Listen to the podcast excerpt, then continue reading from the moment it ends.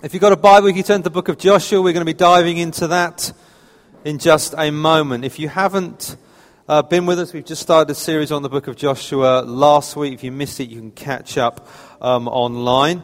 And we'll be recapping some of that today and getting into the first chapter. Now, before we go to that, I want you to cast your minds back. Melanie's already done that with the notices. You've been reflecting back over your life if you've been a Christian in the last hundred years or so. But remember when you were growing up and you were at home and you had your parents or grandparents around who would be talking to you about things. Can you remember the, some of the things they, gave, they told you, some of the commands they gave you, some of the, the things they tried to instill in you as you were growing up and the effect it had on your life? I can remember a few of the ones I had. There was the one about saying your pleases and thank yous. That kind of got drummed into me. You say your please and thank you. If someone gives you something, you say thank you. If you want something, you say please. That's part of just kind of good manners and the way that you were trained. Um, I was always taught as well, whenever you went to someone's house, you had to go and say to the host of the house when you were leaving, thank you for having us. That was one of those things that just got, I was drilled. You go and say to them when you're going, when you're leaving a friend's house, Mom or dad would pick it up and say, Have you gone and said thank you for having us? You'd always go to them and say, Thank you for having us. Um, another one was when we were up at the table. It was always, if I wanted to get down from the table and we'd had lunch or tea or, or something like that, it would always be, You have to say, Please, can I get down? Thank you for the food. Please, can I get down? Please, can I leave the table now? And it would have to wait for the response on that. Another one I know when we were out, one of the things that I was told to do when you're out in the shops and you're looking at stuff, usually in the toy shops, one thing my mum and dad would particularly say to me was, look with your eyes, not with your fingers. And that one would come around a lot. And uh, do you know what? Guess what? Yeah, I said that too. But I can remember those things. And what we're doing is when, you, when you're a, a, child and your parents there, they're trying to train you, they're trying to teach you, they're trying to help you, and they're giving you things in your life that will cause you to grow. Now, they're not looking for blind obedience, like we're not dogs. You don't train a child like they're a dog and they want blind obedience. It's built out of something. What's it built out? It's built out of relationships. You want to actually, the parent, and, uh, the child to know that the parent loves them, that the parent is for them, the parent wants the best of them. That's the key to it. And if you ever had children, that's the idea. You want them to know they love, you love them, you're for them. What I'm telling you will help you, will grow you, and will hopefully make good things for you. And now we've got kids, we start doing the same things. One of the things we do with our kids when we're trying to talk to them about something is, the first thing we say to them is, look at me. Look at me so I know I've got your attention. I'm your dad, I'm your mummy, we're talking to you today. So then, you, then the next one is once you're looking at me, then you need to listen to my voice. Listen to what I'm saying, because sometimes they look at you and they're like, oh, looking away. And it's like, look at me, listen to what I'm saying. And the last one is then, then do what I'm asking you to do, whatever it is, whatever we're saying to do. You have to stop them, focus them, and say, listen to me, and then do what I'm telling you to do. And what we're going to look at today in this first part of Joshua is God speaking to Joshua as he kind of begins his leadership of the people of Israel, and he's been giving them some specific commands born out of relationship. Now, we started Joshua. We're going to roll through the entire book, hopefully wrap up around Easter time next year. We'll have a break for Christmas um, and a few other things. Um, and if you know anything about the book of Joshua, it's a very exciting book. Lots of great stuff happens in there. Lots of the key moments that you know, if you know your Bible at all, happen in the book of Joshua. The crossing of the River Jordan, the walls of Jericho coming down, meeting of the commander of the army of the Lord, the sun standing still. Lots of exciting stuff. It's pretty much the opposite of what we've done in the book of Ruth over the summer, which is very ordinary and down to earth. This is quite a bit more exciting, would make an excellent film. And so we're going to be looking at that. I mentioned a couple of resources last week. If you haven't got them, I put them out in the email. I recommend a good book to read alongside it. Please, if you haven't got this, grab this. And an excellent resource here, which was an illustrated version of the Bible, which takes the text of the Bible and puts a load of uh, visuals behind it, all historically researched, which is a great thing to read just alongside your study. If you haven't got those, grab one of those um, online. The links are there. There's also the video I put out to just give you an idea of the way of the book of Joshua fits together. So if you haven't watched that, please do, do that. So in this passage today, we're going to look at two things. There's two particular commands that God gives to Joshua as he begins his leadership of the people of Israel, and we're going to look at those in turn. But first thing, let's read the passage. So that should appear up here. If you haven't got your Bible, I will read it to you. Okay, it says, After the death of Moses, the servant of the Lord, The Lord said to Joshua, the son of Nun, Moses' assistant, Moses, my servant, is dead. Now therefore arise, go over this Jordan, you and all this people, into the land I am giving to them, to the people of Israel. Every place that the sole of your foot will tread, I have given to you, just as I promised to Moses. From the wilderness and this Lebanon, as far as the great river, the river Euphrates, all the land of the Hittites, the great sea, towards the going down of the sun, shall be your territory. No man shall be able to stand before you all the days of your life. Just as I was with Moses, so I will be with you. I will not leave you or forsake you. Be strong and courageous, for you shall cause these people to inherit the land that I swore to their fathers to give them. Only be strong and very courageous, being careful to do according to all that the law Moses my servant commanded you. Do not turn from it to the right hand or to the left, that you may have good success wherever you go. This book of the law shall not depart from your mouth, but you shall meditate on it day and night, so that you may be careful to do according to all that is written in it. For then you will make your way prosperous, and then you will have good success. Have I not commanded you? Be strong and courageous. Do not be frightened and do not be dismayed, for the Lord your God is with you wherever you go. All right, two commands that God gives to Joshua. The first one is arise and go. The second one is be strong and courageous. So we're going to look at the first one first. Arise and go. Now, recap the story. God promised Abraham way back in Genesis that he would make his descendants like the stars in the sky and the sand on the seashore. And it also give him the land that uh, uh, Abraham was living in at the time. He was only a kind of a, a sojourner. He was traveling around it. But God says, this land you're in, I'm going to give it to you and your descendants. All those descendants you're going to have, this is going to be your land. Abraham never actually saw that. He believed God, it says, and he trusted God, but he never saw it. And this promise is then reiterated to his son Isaac, to his son Jacob, to the 12 sons that came after that, which include Joseph. Um, famous, we preached about Joseph. And then they went down into the land of Egypt. They multiplied into a great nation, the nation of Israel. They then come out of Israel led by Moses significant character in the Old Testament. We have the plagues and all that, and then we have the parting of the Red Sea. They then go into the wilderness and then they come to the border of the promised land. So this is the kind of the background what's happened. So you finally got the nation of Israel about to enter the land that was promised way back to Abraham. So you're looking at kind of 500 plus years of history, the growth of the nation. They're now growing to, to fill God's promises, and they're about to kind of get into that. Moses then dies, and Joshua is chosen as his successor, after which the book is named. We've learned about Joshua. He is a man of war. He is a mighty warrior. He leads God's people into battle. He, so he is courageous in that sense and fearless and willing to go and stand up. The first time we met him, I think it's in the book of Numbers, he was leading God's people into battle against their enemies who are trying to attack them. But he also found out he's a man of God. He's devoted to God. He was devoted to Moses. He was in the presence of God regularly. He said he had the Spirit of God. So he's a mighty man in God as well. And he's now about to lead people into the promised land. And this first five chapters of Joshua is all about preparation, it's all about getting ready to go. And the first part of the preparation is God giving these commands to Joshua that he needs to follow. And the first one is arise and go. You find that in verse 2. And he basically says, it's basically get up. Get up, get ready. Don't know if you felt that in this morning. You're lying in bed.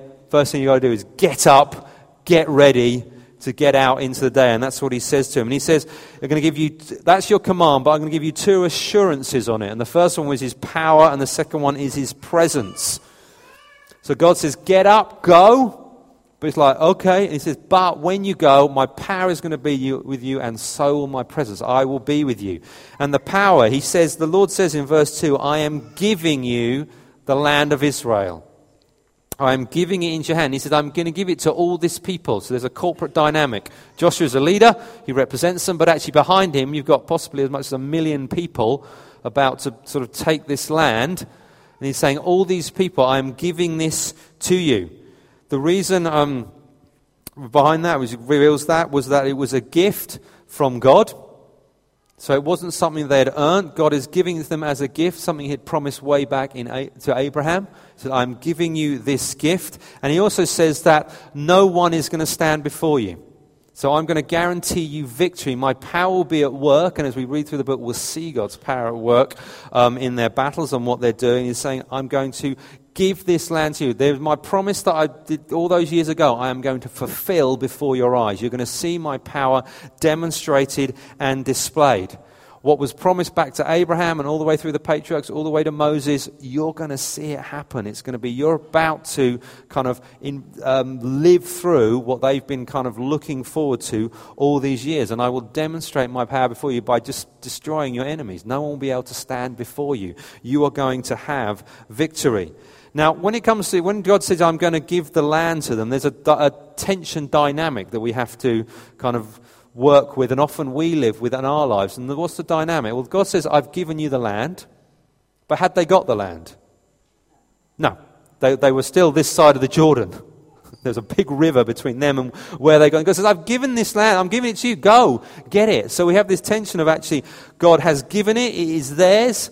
They have, they have a, the legal right to it, if you will. They're the owners of it in that sense. But actually, they still haven't got it. There still is something they have to do. It's something they've got to work around. They actually have to go and take possession of it. There is an activity they've got to do, which is why God's given them commands get up, go. You want to see my power demonstrated? You need to be moving forward. You can't just sit there and you know sit back and expect it to come to you. You have to be active. But I've given it to you. You've got to take it. It's rightfully yours. Well, I was thinking about it, I thought about um, who's seen Lord of the Rings? Where yeah, I felt that from. There's a bit. Who's the, the character Aragorn? Strider, the ranger. Ladies like him, guys like him, different reasons. But he's the kind of, wow, we, we kind of, we, we want to root for this guy. But what is he? He's the rightful king. He's the rightful king of Gondor. That's why the last one's called Return of the King. He is, he is the heir to the throne. It's your throne. You can go and sit on it. But what's he got to do? He's got to return. He's got to go back to Gondor. He's got to claim his right. And right at the end, you can see him, he's got his crown, isn't he? He has been proclaimed the rightful king. And it's no good if he just stayed in the Shire or wherever he was, wandering around in the wilderness. You had to actually go back, take it. There's something you've got to do, but it's rightfully yours. It's there. No one can take it from you. And that's what God is saying to his people. You've got to go, and I will demonstrate my power because I will give it to you, and I will defeat all your enemies. And even tells you where this is going to happen. Because if you look at verse 4, verse 4 is basically a map. It's a map of words. It's describing an area. He says, Lebanon, which represents the kind of northern border of where they're going to go. It talks about the wilderness, which is down in the southern border. It's got the river Euphrates, along with the river Jordan they're going to cross, which forms kind of the eastern border to their territory. And then the Great Sea, which would be the Med, the Mediterranean, that's sort of the western border of their territory. So that's where it is. And the Hittites in this are kind of the people who sort of occupy the land, the part of the people they're going to have to fight and kick out God's enemies. So it says, I'm going to demonstrate my power, but it's going to be in this area. This is where I'm telling you to go. You need to be obedient. You need to rise, go, go there, and you will see God's power. You will see my power working out because they're not going to be able to stand against you. It doesn't matter if their cities are fortified, doesn't matter how many there are, doesn't matter how good they are at fighting, they're not going to be able to stand against me. So he says, Arise and go, go in my power. But he also says, Go in my presence.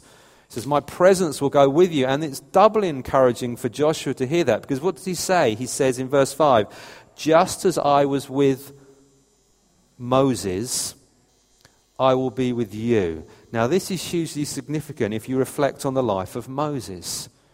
Moses is one of these characters who had encounters with God and was in the presence of God probably more than any other character in the Old Testament. So you think about those thousands of years of history and how God dealt with his people. Moses had privileges beyond probably all of them in terms of God's presence and being with God and hearing with God. If we go back to when God called Moses, where was he? He was out a shepherd, hiding. He was on the run. He disappeared from Egypt and he went out there, and we have the burning bush incident. And Moses comes into the presence of God. And God reveals his name to Moses. He says, Take your sandals off, you're standing on holy ground. And Moses is like, Who are you? He says, Well, I am. God reveals his name. I am. I'm the God of Abraham and Isaac and Jacob. I'm the God of Israel. And then he gives him a commission to go and lead them. When, he, um, when Moses confronts Pharaoh, he sees the presence of God in action in the plagues, in sending that power and actually knowing what's going to happen there. Later, we have um, Israel crossing the Red Sea, and we have the pillar of fire that's there, the presence of God, and Moses steps out, and that what happens? The sea is parted, and the nation go through. Then we get to the other side, the wilderness, and what happens? The presence of God rests on the top of Mount Sinai. And what does Moses get to do? Go up the mountain. Into the, everyone else has to stand down and is falling back in terror at the presence of God. And God says to Moses, You can come up. You can come into my presence. He receives the law that he then takes back to his people. There's one point where it says he comes down the mountain and he was shining. He was glowing because of the presence of God was on him to the point where they had to cover him up a bit because you couldn't look at him because it was a bit bright to stare at. We'll have to just cover your face for a little while. It says um, he goes into the tabernacle. When they built the tabernacle and the presence was God there, Moses got to go into the tabernacle. He got to engage with God. And there's one point in Exodus 33 where it says he spoke to God, Moses spoke to God face to face as one talks to his friend. He's, he was a friend of God and he got to speak to him face to face. He got to experience that. And then Joshua's standing there, and Joshua was alongside him for a lot of this thing, witnessed this, heard about this thing, and God says to him, I will be with you like I will be with Moses. Which you think at the time would probably been the best thing God could have said to him. Don't worry, I will be with you just like I was with Moses. If I was Joshua, I'd be like, oh my goodness, that is good news. How amazing is that? The presence of God will be with me. And that idea of God being with us is something that was um, carried back through the patriarchs who made, made the same promises to Abraham, Isaac, Jacob, etc. But there's the fact that God's presence will be with us. So he says, Get up, go. First command, you've got to go. My power will be with you. I will be with you by my presence, and you will succeed against your enemies. What's the second thing he gives him? The second command. Now, this one appears three times. You should have picked it up as we read the passage. What's the phrase that appears three times? Be strong and courageous. It's what Josh, one of the things Joshua's known for. It's one of those phrases that comes out and everyone thinks, oh, yeah, I know that's from Joshua. It means determined, it means be unwavering. Be focused in what you're doing. Be relentless. Do not stop for any, t- any point. And if you're going into the, the, land, you're going to take the land, and there's going to be enemies. You have to be strong. You have to be courageous. You have to go on for it. And he actually particularly makes a point to Joshua, actually, is you need to be strong and courageous because you are going to lead my people into that land. God uses people to accomplish his purposes. And actually, as an individual, as the leader of God's people representing him, he had to be strong and courageous so he could lead people into what God had called them to, into their inheritance. So there was a particular thing on him. Now, the big question as we do this, kind of as we process this, is what does that mean? Be strong and courageous. Because if you think about the context, the easy place to jump to, especially if you're a guy and you like action films like me, is like you're strong courageous means you've got to go and fight. You've got to be strong and courageous to fight, haven't you? Pick up your weapons that have had swords or spears and shields, that kind of idea. You've got to do that. You've got to go. You're going into an enemy held land. Even though God's to you, the enemy there. And guess what? They're going to object to your presence. And they're going to come out and fight you. So you have to be strong and you have to go into battle and you have to be like, freedom! You know, whatever it is, and go and give it to them. You know, that's what it means. But actually, if we read the context, that's not what he means. That's not what God is calling Joshua to. In fact, in the context, it only actually means one thing. If you actually read the verses, it only means one thing. When God tells Joshua to be strong and courageous, it's only in reference to one thing, which is what? God's word, the law. It says, Be strong, courageous in keeping the law. Keeping the law is going to be the key to Joshua's success. And that's what he's going to do about it. He's saying, actually, you're going to represent the people, you're going to lead them into the land, and you need to be focused on my word. You need to be strong and courageous in keeping my word, in understanding my word, in, in reading the law that I've given to Moses, now been handed down to you. You need to take that on. You can't ignore that. That's what you're going to. That is going to dictate whether you are victorious in the land or not, or it ends in failure that if you must keep the law. And he goes on about it. If we look, read for sort of verse 7 onwards, what does he say? He says, Be careful to do all that is written down in the law. Do not deviate from it. So, which side? Don't deviate left, don't deviate right. You must follow it totally and completely. You can't add to it. You can't ignore bits of it. You can't take the bits you like, the bits of the PowerPoint. You must focus on all of it and read all of it and understand all of it and follow it completely to the letter. That's what he's saying. And he says, actually, you're to meditate on it. How often are you to meditate on it? What does it say? Day and night. Well, that sort of covers most bases, doesn't it? Day and night, you have to think about all the time. Which the idea is it's constantly before you. You don't get to let it out of your sight. You don't get to let it out of your mind. You don't get to ignore it and put it on there. It doesn't become a Sunday thing. On Sunday, you can take my law seriously, but the rest of the time, that's yours. No, day and night, all day, all night, you need to be focused on it. And it talks about this idea of meditating. Well, what was meditating? Well, meditating was focusing on who God was, what God had done, and what God kind of had promised. So there was very much a focus on God. But he also says something quite interesting. Where should this law not depart from? His mouth. His mouth. Well, that's interesting. You might have said, I might have said, don't let it depart from your heart or maybe your mind. But actually, God chose to say, don't let this depart from your mouth, which means there is a spoken element to God's word. It needs to be proclaimed, it needs to be talked about, it needs to be shared, it needs to be taught. You need to be thinking about this and then speaking it out. It's not something that stays hidden and stays behind. He says, No, the word of the Lord shouldn't depart from your mouth. So you means you need to be speaking it to the people. They need to be hearing it. They need to be understanding it. It needs to be going forth amongst God's people. So everyone's kind of connecting with it. And then everyone else, in turn, if they're doing it, then the community of God's people are studying and understanding and talking about God's word. And he says, You must be careful to obey everything that's written down in the law. That means you need to take it seriously. You need to go through it all. You can't skim it. You have to focus on it. You have to study it. It'll take time and energy and effort to understand all of it and then communicate it to others. The fact that it's written down, even says it's written, which kind of gives it a degree of permanence. If it's written down, everyone can read it. Everyone knows what it says. It can't get changed then when it's written down. It's a sort of a, a permanent record. And this is key when you think about what's happened in the recent history. Talked about this last week. They came out of Egypt, the nation uh, of Israel. They'd been set free. Where God had God had kind of got his people out. Moses was leading them. He took them to the promised land. But what happened first time round? They failed. Because through disobedience, they didn't make it into the promised land. They didn't gain their inheritance. That first generation that had seen some of the most famous acts in the Bible the plagues, the parting of the Red Sea, God's presence on Sinai, the giving of the law some of the most significant things in the life of that people group they saw all that. They got to the promised land. They sent the spies into the promised land. Go check it out. Reconnaissance, that's normal. Go do the recon, and then we'll go and take the land that God has promised us. They came back and said, They're far too big, they're far too strong, and the people just ignored God's word. Said, No, we won't listen to God, even though He said we can have that. And, in, and through their disobedience, it says, What happened? They all died in the wilderness. None of them saw their inheritance, bar two, Joshua and Caleb.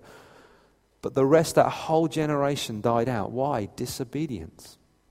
They didn't, they didn't follow God. They didn't follow what God had said to them. They chose to go their own way. And as a result, that whole generation was gone.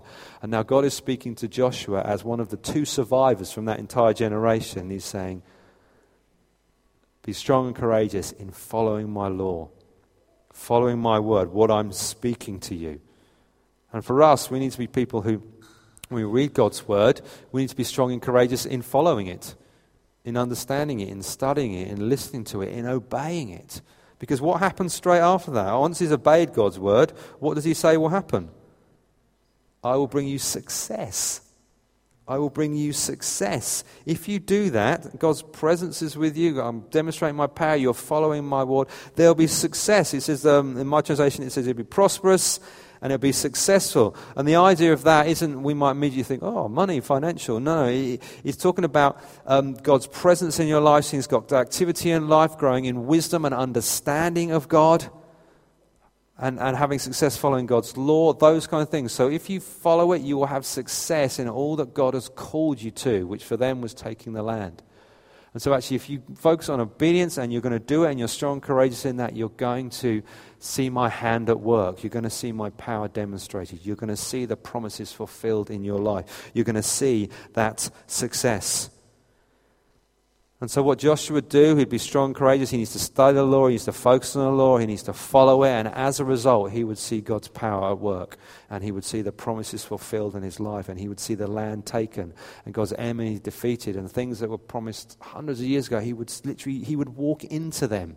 What men and women had looked for and were desperate and said, God, bring it about. Joshua and his people have got the promise of doing it if they obey the law and they will grow in wisdom in the process and they'll grow in success in God in what they're doing. And the final part there, there's an encouragement there at the end where it says, actually, be strong and courageous again, and in doing what you do, my presence will be with you and it will be a success, and you will succeed in all that you're going to do. And so, even before they go, God is preparing him for what comes. You need to get up, you need to get ready. I'm with you, we're going. But in that process, you need to be diligent in the study and understanding of my law as we go and take the promised land. All right, a few bits of application, and then we will finish on this first part of Joshua. First one, we're always going to end up here. Jesus is a better Joshua. Jesus is a better. The entire New Test- Old Testament points forward to someone greater than it's written about, and that person is always Jesus. We talked about this last week, but actually, there are certain characters in the, the, New, the Old Testament who are types who particularly point forward to Jesus. And Joshua serves as a type of Jesus. His actions kind of point forward. Uh, but Jesus is better than Joshua. What did Jesus do? Jesus was sent forth from heaven to earth. He came in the power of God, and the presence of God was with him right from the moment of his conception, and then he was filled with the Holy Spirit, we see at his baptism. He demonstrated the power of God in his ministry, didn't he? Completely. He had power over sickness, and he had power over sin, he even had power over death and the demonic and all that that meant. God, Jesus demonstrated God's power perfectly. What about the law? He knew God's law perfectly. What happened when the devil came to tempt him? He quoted it is written. Do you know which book he quoted from each three times? Deuteronomy, the one that's just preceded Joshua. When Jesus quoted, he quoted Deuteronomy, which was the restating of the law. When he, all three of those ones in Luke, it is written. It's Deuteronomy he is quoting. He knew God's law perfectly. When he was a young man, a teenager, where did they find him? In the temple. And what was he doing? Running circles around the teachers of the law because of what he knew of God's word completely, perfectly. And he proclaimed it relentlessly. What did it say in the beginning of the gospel? Jesus came and he basically proclaimed, Repent, the kingdom of God is at hand. And he went round through their villages teaching and proclaiming God's news, good news to everyone who would listen. And he followed God fearlessly, didn't he? In the face of opposition, in the face of rejection, in the face of betrayal, even in his own murder and execution, he followed God faithfully. He was strong and courageous to the end. Jesus is a better Joshua. He points it forward for us. And he leads his people into the promised land that will be our inheritance in eternity. But what about for us living here now? What are we going to do? We get set our eyes on Jesus. But for us here and now, the first thing we need to take away is we've been sent with God's power and authority. Jesus' power and authority is on us as his people. What does it say at the end of Matthew 28? It says this And Jesus came to and said to them, that's his followers, his disciples, All authority on heaven and on earth has been given to me. This sounds familiar. Go, therefore, and make disciples of all nations, baptizing them in the name of the Father, of the Son, and the Holy Spirit. Then what to do? Teaching them to observe all that I've commanded you, and behold, I am with you always to the very end of the age. Basically, a summary of what we just read there in Joshua 1.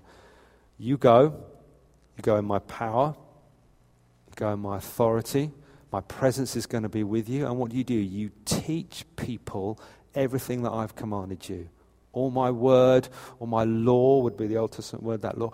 You teach them. And you make disciples of all nations in the process. As, followers, as Jesus follows in the church, we've been sent, told to get up and go in the power and the authority of God. And He will be with us all. So, whatever your situation is coming as you leave this building, as you get up tomorrow and go to kind of what sort of life look like, work, kind of employment, kids, whatever it is. You go in the power and the authority of Jesus. And you go with the presence of God. When you're going into your workplace or you're taking your kids to school or whatever it is, that thing you do, you need to say to yourself, when I go, I am going with the presence of God. I don't go alone. He said, I will be with you. The presence of God that was promised to Joshua, we have it better because we actually have the Holy Spirit with us, in us, transforming us all the time. So, whatever you go tomorrow and you get up and you're entering, getting in the car, getting on the train, whatever it is, going to the office building, dragging the kids to the playground, and there's just mayhem going on, God is with me. God is with me, and He has sent me to this place to be his presence here. I go in his power and authority that I can speak out against injustice. I can show love and compassion. I can pray for the sick. I can stand up against you know, lies of the enemy that would come against it. I can just love on the people around me. I can be the best of who I'm going to be because God is with me and transforming me. That's what we live like. And so, what God spoke to Joshua, He's telling us today go, go into wherever it is you go tomorrow and go in the grace and the power of God. And we're to bring comfort, and we're to bring strength, and we're to bring love, and we're to bring words of hope and encouragement into that situation. And we're to be active. And whatever God's called you to be in that place, whatever your role is, whatever your job title is, what He's called you for that moment in that place to be, you know that with God's with you, you can have success. God's with you, you can make a difference in that place. You're not alone. Even if you think I'm the only Christian in this school, in this com- company, in this environment, God is with you. We've also got the Alpha course coming up, which is another place to actually be active in that, in communicating. Is there someone you need to invite? You need to be kind of bold and courageous in there and thinking, actually, I'm just going to ask people? You always hear these crazy stories of people just ask someone, and guess what? They come along and God does something in crazy in his life. God will, I think God's going to speak to some of you tomorrow, even today, even now, about things he's going to ask you to do. He's going to ask you to do, and there might be small things, there might be big things, but actually he's going to be putting them on your heart. And if you have, write them down, do something, take something with them, tell someone, say, I'm going to go do this, and react to it, or what God's doing, and saying, get up, go, and do it, knowing that He is with you. His presence is on you, His power is with you. You are going to bring, be successful in the kingdom by following and honoring Him. Last one. We are to take the study of God's Word seriously. So we've been sent, but we've also got to be men and women who study. God's Word, what I mean the God's Word, I mean the Bible, God's written Word to us that he through it. And if we consider what God said to Joshua about being strong and courageous in what? In the study of his word, in understanding it, and then obeying it, knowing it, working it through. And I have to ask you a challenging question here. Are you taking God's word seriously? And there's multiple facets of that question. Are you taking it seriously in the fact that you're actually looking at it, reading it, making it part of your life. It's part of your spiritual diet, part of your spiritual disciplines. As a daily reading of God's Word, trying to understand it, trying to get into it. The second part of the question is are you taking it seriously? Because when you do read it, are you reacting to it? Are you doing what it said? Or are you just kind of read the chapter for the day and it goes in one ear out the other? You close the Bible, you walk out the door and think, well, I've, I'll knock that off my to do list, done that. But is it letting you, is it actually provoking you? Is it changing you? Is it transforming you? because that's what we've been called to be. Because when God says be strong and courageous, in doing what it says, in reading it, in understanding it, and then reacting to it, confession of sin, proclaiming the good news, standing up for injustice and righteousness, standing up for what God says about certain things. Some of the stuff isn't very palatable in this culture, but actually, guess what? He's right. Culture's wrong. If anything contradicts God's word, God's word wins. And we need to be strong and courageous in holding that up. But that only comes from actually understanding and knowing the Bible, knowing what it is. We've kind of started looking through Joshua now. We've encouraged you. There's a few tools, a few resources, the books you can take to read it. I know in our life group just last week, we went around the table and we, we sort of talked about we're going to read Joshua. How are we going to do it? Well, I'm going to do it this way. I'm going to do it this way. I want to try it like this. Here's what I'm going to learn. And we've started talking about it. I'm sure we'll come back to it this week. What are you doing to take God's word seriously? What are you doing to take God's word seriously? Because it's not an option not to. If you're a Christian and you love Jesus and you're following Jesus, you cannot do it without His Word. You cannot do it without study of His Word, understanding His Word, listening to His Word, reading His Word, talking about it with others. That's just the way God designed it, and we have to take it seriously. And so I want to challenge you. What are you doing being strong and courageous in, ta- in studying God's Word, in looking at it? Because that's what we're going out to. If you are stuck on this, grab someone in your life group and say, Help me out on this. How can I go about this? Grab some of our resources we're giving to you. Find help. Talk about it. And you'll, from that, you'll get better. Do you want to stand up? We're going to finish. I'm just going to pray to sort of end.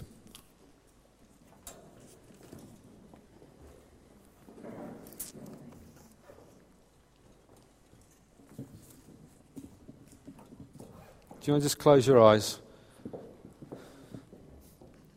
And I'll just lead you in a moment of prayer.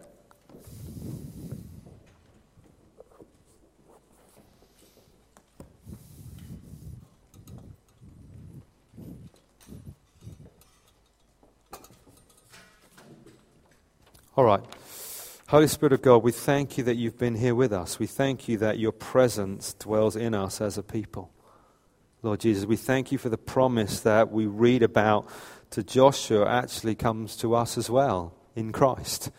Not because we're special or better than anyone else, but you have chosen to dwell in us. You've chosen to save us. You've chosen to forgive us. You've chosen to bring us into your people. And we want to say we love you and we praise you for that, Lord. And Lord, as we kind of look to going from this place, and all that that means, Lord God. Lord God, I just want Holy Spirit, would you fill us that we would know that you are with us as we go? We would know, kind of, yes, we'd know because we've read it, but also we'd have that sense of your presence with us. That we go in your power and your authority.